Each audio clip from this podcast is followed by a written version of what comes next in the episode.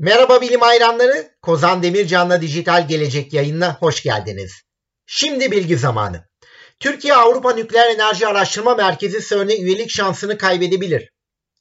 Oysa bir ülke dijital dönüşüm yaparak yani temel bilimlere yatırım yaparak kalkınır. CERN ise teorik fizik, parçacık fiziği, nükleer enerji, ileri materyaller gibi birçok alanda temel bilim araştırmaları sağlıyor. Türkiye'nin bunlardan yararlanmak için CERN'e tam üye olması gerekiyor. Ayrıca Türkiye Avrupa'nın en büyük deneysel nükleer füzyon reaktörü olan ITER'de mutlaka aktif olarak yer almalı. Nükleer enerji, geleceğin nükleer füzyon roketleri, uzayın keşmi, temiz nükleer enerji ve nükleer silahlanma açısından yani blokta yazdığım konular açısından CERN ile ITER üyelikleri gerçekten milli güvenlik ve beka sorunudur. Neden öyle derseniz arkadaşlar Türkiye'nin CERN macerasından bahsedelim. Türkiye 2012'de CERN'e tam üyelik için e, yaptığı başvurudan kendi isteğiyle çekildi ve kısmi üyeliğe geçti. CERN tam üyeliği için Türkiye ile aynı dönem başvuran Güney Kıbrıs ise sürece devam etti. Biz hala tam üyelik başvurusu yapmadık o zamandan beri. Ama Güney Kıbrıs bizi veto ederek CERN'e üye olmamızı sürekli olarak engelleyebilir. Yani istesek bile bundan sonra CERN'e üye olamayabiliriz zaman aleyhimize işliyor ve CERN'e tam üyelik başvurusu yapmak için çabuk olmalıyız.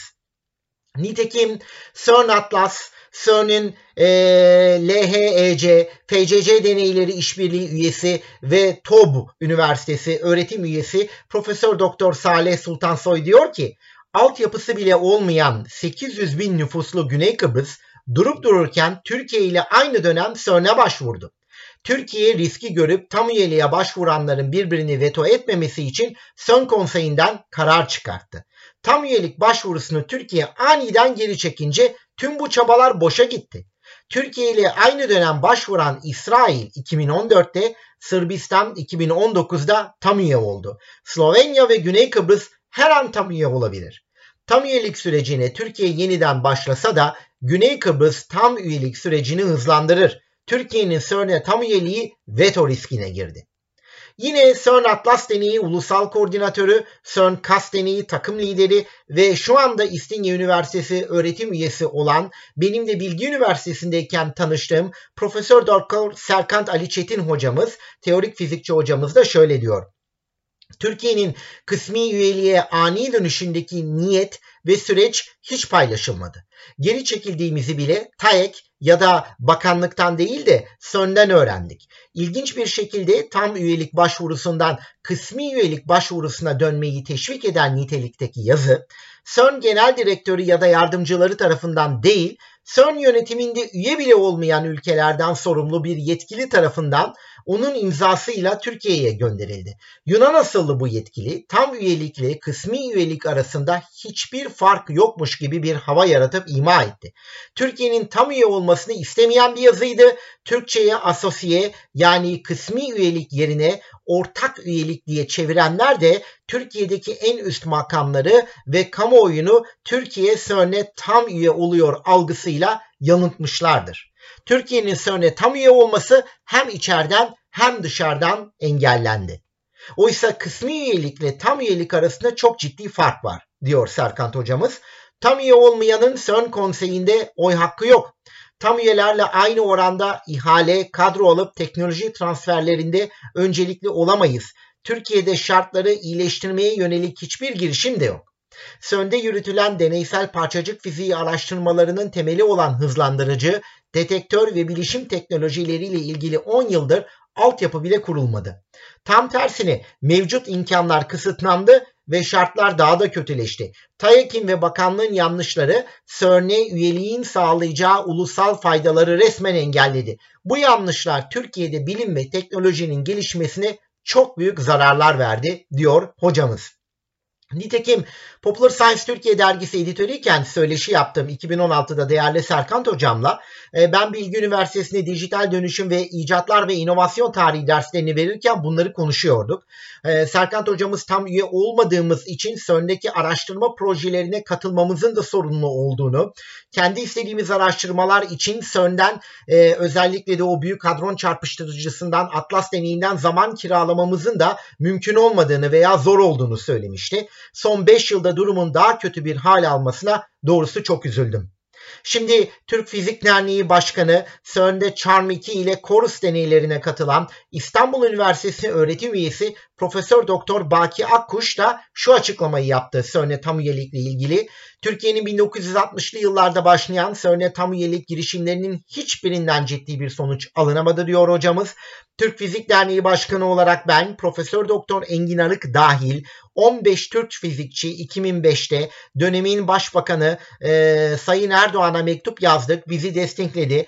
CERN tam üyeliğinin önemi anlatıldı. İlk defa çok ciddiye alındık. TAEK yani Türkiye Atom Enerjisi Kurumu CERN araştırmalarından sorumlu yapıldı. 2009'a kadar süreç çok etkin ilerledi. 2019 2010 sonrası süreçte tam tersine döndü işler. CERN tam üyeliğinin stratejik önemi hiç düşünülmedi. Değerli hocamız bunu para hesabı yaptılar diye eleştiriyor. Türkiye CERN'e tam üyelik bedeli yıllık 45-50 milyon İsviçre frangı ödemek yerine yılda 4,5-5 milyon ödemeyi seçip tam üyeliği reddederek kısmi üyeliğe geçti. Kısmi üyeliğe geçilen 2015'ten bu yana bilimsel araştırmalara ciddi bir harcama yapılmadı. Almanya ülkede birçok hızlandırıcı merkezi varken 3,1 milyar euroya FAIR adlı yeni bir merkez kuruyor. Burada araya girip ben de şunu eklemek istiyorum arkadaşlar. Almanya aynı zamanda deneysel nükleer füzyon reaktörü Windelstein X1'i de işletmiştir. Onun açılışını da 2016'da Merkel yapmıştı ve ilk çalıştırmada 80 milyon derecelik nükleer füzyon sıcaklığına ulaşmışlardı. Hocamızla devam edecek olursak Amerika'da 7 hızlandırıcı merkezi var ama önümüzdeki 25 yıl için planladığı 25 projeden 17'si parçacık hızlandırıcılar için ayrıldı. Yine burada araya girmek istiyorum. Fermilab'de özellikle e, muon deneyleri yapılıyor. Bu muon deneyleri de kuantum fiziğindeki problemleri çözmek, e, antimadde neden evrende nadir, neden e, uzayda normal madde bol bu konuları çözmek için araştırılıyor. Yine hocamızla devam edersek Türkiye hala bilim ve teknolojide 45-50 milyon İsviçre frangı hesabı yapıyor diyor hocamız. Peki Türk bilim insanları nasıl engelleniyor arkadaşlar? Şimdi burada da birkaç madde var. Örneğin Türkiye CERN deney masraflarına az para ödemek için doktoralı araştırma sayıcı, sayısını azalttı. Yani artık eskisi kadar doktoralı araştırmacı göndermiyoruz. TAEK kabul ediyorum taahhütnamesi imzalattırdığı araştırmacılarının bütçesini %50'sini son 50 yıldır halen daha kesiyor. Lisansüstü öğrencilere projelerinde burs ve CERN projelerinde mühendis, teknisyen çalıştırılması için bilim insanlarına mali destek de yok. Enerji Bakanlığı ile TAEK halen CERN'deki deneyler, hızlandırıcılar, bilişim çalışmaları için bir altyapı kurmadı. Bütün bunlar ciddi sorunlar. Şimdi yayını bitirmeden önce Türkiye'nin CERN macerasına da şöyle bir tarihine de kısaca göz atalım. Türkiye CERN'e 1961'de gözlemci ülke statüsüyle kabul edildi. 2009'da İsrail, Güney Kıbrıs, Sırbistan, Slovenya ve Türkiye başvurdu tam üyeliğe. 2009'da Türkiye için ilk kez tam üyelik süreci başlatıldı. 2011'de CERN'den heyet gelip üst makamlarla görüştü. 2012'de Türkiye kendi isteğiyle ne hikmetse tam üyelikten çekildi. 2015'te Türkiye kısmi üye oldu. Yani e, kısmi üyeler hiçbir yetkisi doğru dürüst olmayan e, ana kurul toplantılarına da Serkan Hocam'dan duyduğum kadarıyla katılmayan dolayısıyla daha çok seyirci konumunda olan üyeler. Yani üye olmasa da olur dediklerimizden. Şimdi 2020'de Türkiye Atom Enerjisi Kurumu TAEK'in yerine TENMAK kuruldu. Türkiye'nin şimdi yıllık 8 milyar dolar ARGE bütçesi var. Ve bu çok ciddi bir bütçe tabii ki. Bunun 140-160 milyon dolarını parçacık ve nükleer fizik ile hızlandırıcı araştırmalarına ayırmamız gerekiyor. Yani biz bu paranın 20'de birini bile ayırmıyoruz arkadaşlar. Yani şöyle söyleyeyim milli savunma sanayimiz harika bir şey. Bunları geliştirelim. İşte TB2 Bayraktar yapalım. E, TCG Anadolu yapalım. Denizaltı yapalım ama temel bilimlere yatırım yapmadığımız sürece sadece teknoloji konusunda ileri gitmemiz ve ülkemizi tehditlerden de korumamız mümkün değil. Kalkınmamız da mümkün değil. Şimdi Avrupa Parçacık Fiziği Araştırma Laboratuvarı CERN 1954'te kuruldu. 23 üye ülke var orada. CERN konseyi tam üyelerden oluşuyor. Tam üyelik konseyin oy birliğiyle kabul veya reddediliyor. Kısmi üyelerin oy hakkı yok. CERN tam üyesi olmayan ihale, kadro ve teknoloji transferinde Serkant hocamızın dediği gibi öncelikli olamıyor. Şimdi ben burada yeri gelmişken şu hazin Isparta uçağı kazasına da değinmek istiyorum. Çünkü Serkant hocamız da uçağa son anda binmekten vazgeçerek hayatı kurtulan bir hocamız. E, bu konuyu onunla da konuşmuştuk. O bizde kalsın. Ama ben o kazada çok değerli bilim insanlarımızı kaybettiğimizi belirtmek isterim. Hatta burada Profesör Doktor Salih Sultansoy bambaşka bir iddiada bulunuyor. Diyor ki Isparta'da 30 Kasım 2007'de Profesör Doktor Engin Arık ve beraberindeki akademisyenlerle birlikte toplamda 57 kişinin hayatını kaybettiği uçağın %99 oranla düşürüldüğünü iddia ediyorum diyor. Burada şunu da söylemek isterim arkadaşlar. Gerçek komplo teorileri vardır. Yani komplo teorisyenliği çok ciddi bir iştir. Gerçek komplo teorileri vardır. Uçan daireler adam kaçırdı tarzındaki uyduruk komplolar yüzünden gerçek komploları e, lütfen gözden çıkarmayın. Böyle şeyler olabilir. Bu dünyada gerçek entrikalar dönüyor. Gani Müjde Bizans entrikalarından iki tane film çekti biliyorsunuz. Hatta 2015 yılında filmin afişinde elinde ışın kılıcı olan adam bile vardı. O yüzden böyle şeyler olabilir. E, ve Sultan Soy'da e, bu sürecin içinde olan bir bilim insanı olarak bu ciddi iddiaları dile getiriyor. Diyor ki bu uçak düşürülmese Türkiye bugün CERN'de tam üye olurdu. Türkiye toryum yarışında dünyada liderler arasında olurdu. Türk hızlandırıcı kompleksi ve Türk bilim kenti kurulurdu diyor. Oysa uçakla ilgili sabotaj iddiaları hep dillendirilse de bu teoriler kanıtlarla desteklenmedi arkadaşlar. Kazayla ilgili hazırlanan resmi raporda uçağın düşme nedeni pilotaj hatası olarak kayıtlara geçti. Oysa biliyoruz ki Türkiye o kazadan sonra temiz nükleer enerjinin kapısını açacak olan toryum reaktörleri projesinden vazgeçti. Ben de toryum reaktörlerinin atomu parçalayarak çalışan toryum reaktörlerinin neden temiz nükleer enerji kapısını araladığını ama dünyada neden inatla toryum reaktörlerine hiç yatırım yapılmadığını Kozan Demircan blogda yazdım. Orada okuyabilirsiniz. O yüzden ben komplolarla ilgili detaya girmek istemiyorum ama bu işlerden kimler faydalandı diye bakın. Türkiye'nin nükleer enerjiden vazgeçmesi, toryum reaktörlerinden vazgeçmesi, kendi ülkesinde parçacık hızlandırıcısı yapmaktan, ve CERN'e tam üyelikten vazgeçmesi, o değerli 9 bilim insanımızı kaybetmemiz yüzünden uğradığımız kayıp, e, bizim hasmımız olan hangi uluslararası odakların ve ülkelerin işine gelir? Sadece öyle düşünün. Şimdi ee, biz dediğim gibi değerli hocalarımızın anlattığı üzerine CERN'e tam üyelikten vazgeçtik. Şimdi de Güney Kıbrıs'ın vetosuyla istese de tam üye olamama tehlikesiyle karşı karşıyayız.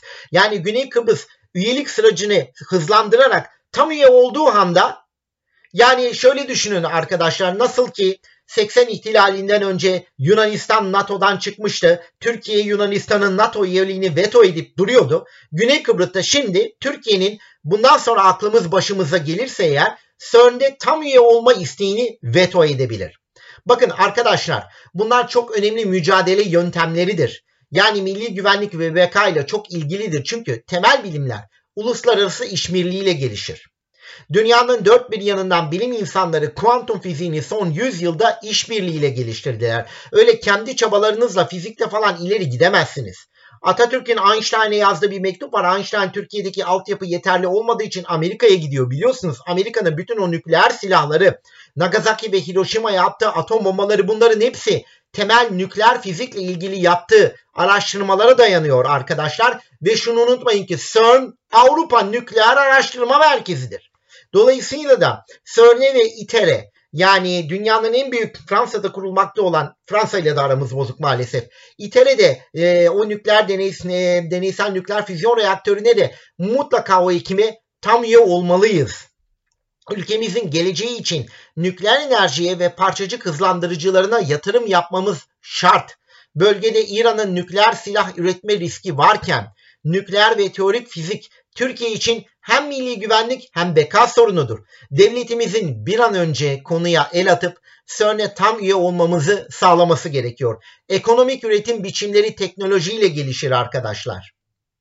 Biliyorsunuz Marx'ın harika bir sözü var. Diyor ki Ekonomik üretim biçimleri değişirse yönetim biçimleri de değişir diyor. Üretim, ekonomik üretim biçimleri ise sadece teknolojiyle gelişir ve teknolojiyle sadece ve sadece temel bilimlere yatırım yaparak gelişir arkadaşlar. O yüzden bizim parçacık fiziğini ciddiye almamız lazım. Evet, biz de bugünkü radyo yayınımızın sonuna geldik. Bu kaydı hazırlarken kullandığım dijital kaynakları aşağıda bulabilirsiniz. Daha fazla bilim için beni blogdan ve sosyal ağlardan takip edebilirsiniz. Bugün Y kromozomu kayboluyor. Peki erkekler de Y kromozomuyla birlikte kaybolacak mı sorusunu yanıtladım. Cinsiyetin biyolojik kökenini anlattım ve kadınlara yapılan cinsiyet ayrımcılığını tartıştım. Her hafta 4 podcast yapıyorum. Bu yayınlarda bilim, felsefe ve kurumlarda dijital dönüşüm anlatıyorum. Ayrıca 3 kez Starbase Kozan YouTube videoları yayınlıyorum. Öyleyse gelecek yayında görüşmek üzere bilimle ve sağlıcakla kalın.